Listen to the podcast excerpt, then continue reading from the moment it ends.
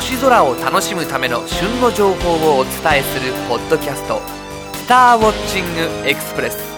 この番組は月間天文雑誌「星ナビ」や天文シミュレーションソフトウェア「ステラナビゲーター」でおなじみの株式会社アストロアーツがお送りします。さて厳しい寒さが続いていますね。先日はアストロアーツのある東京でも珍しくたくさん雪が降りました。日曜日ということもあり外では子供たちがめったに見ることができない雪景色に大はしゃぎしていてうちの近所にも早速雪だるまが2つもできていました。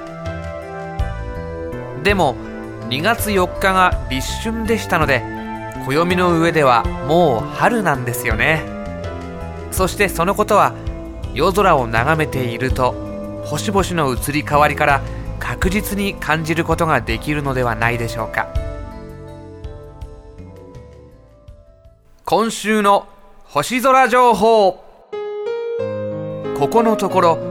スバルと月の接近や食が毎月のように起こっていますが2月14日にも宵の頃上限の月とスバルが大接近します。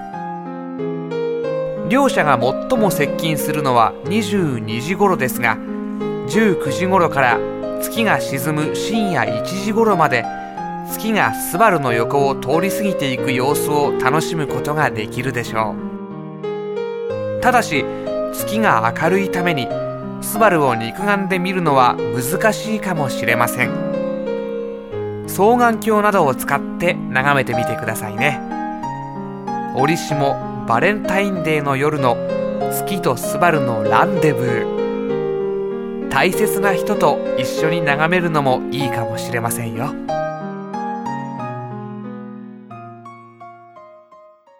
今週のピックアップ。今年1月14日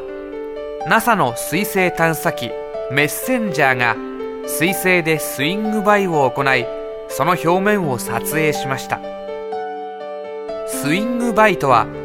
天体の引力を使って探査機の速度や軌道を変える技術ですが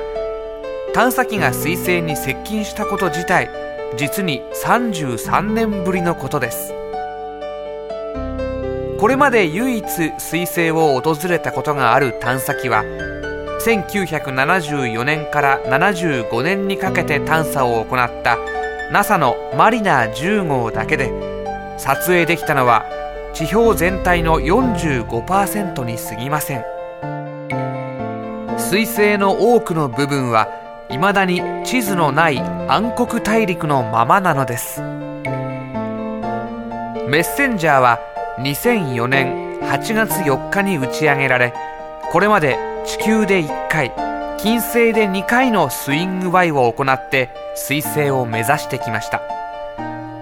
2011年3月18日に初の彗星周回衛星となる予定で画像の撮影に加え磁場の調査などを通した内部構造の解明大気の分析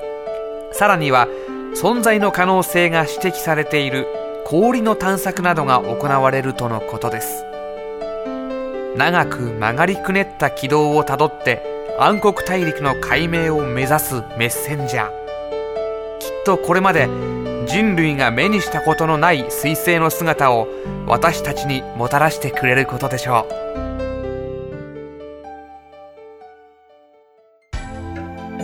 今週のインフォメーション。アストロアーツの新刊ムック。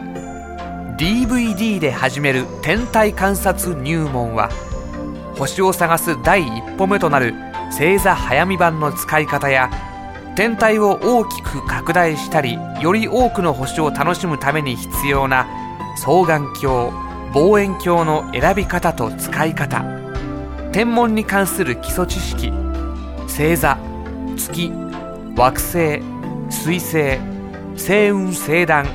流星群の観察方法などを膨大な写真製図概念図シミュレーション図などを交えて根節丁寧に解説しています。そして付録の DVD では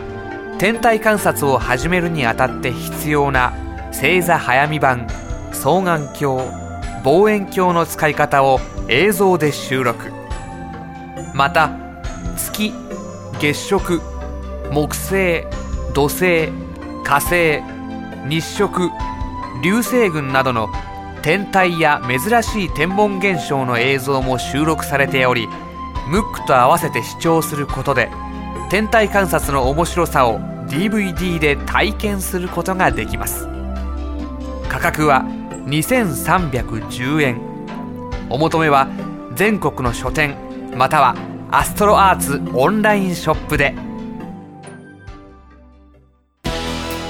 さて今回の「スターウォッチングエクスプレス」はいかがでしたでしょうか？より詳しい星空を楽しむための情報はアストロアーツホームページ http コロンスラッシュスラッシュ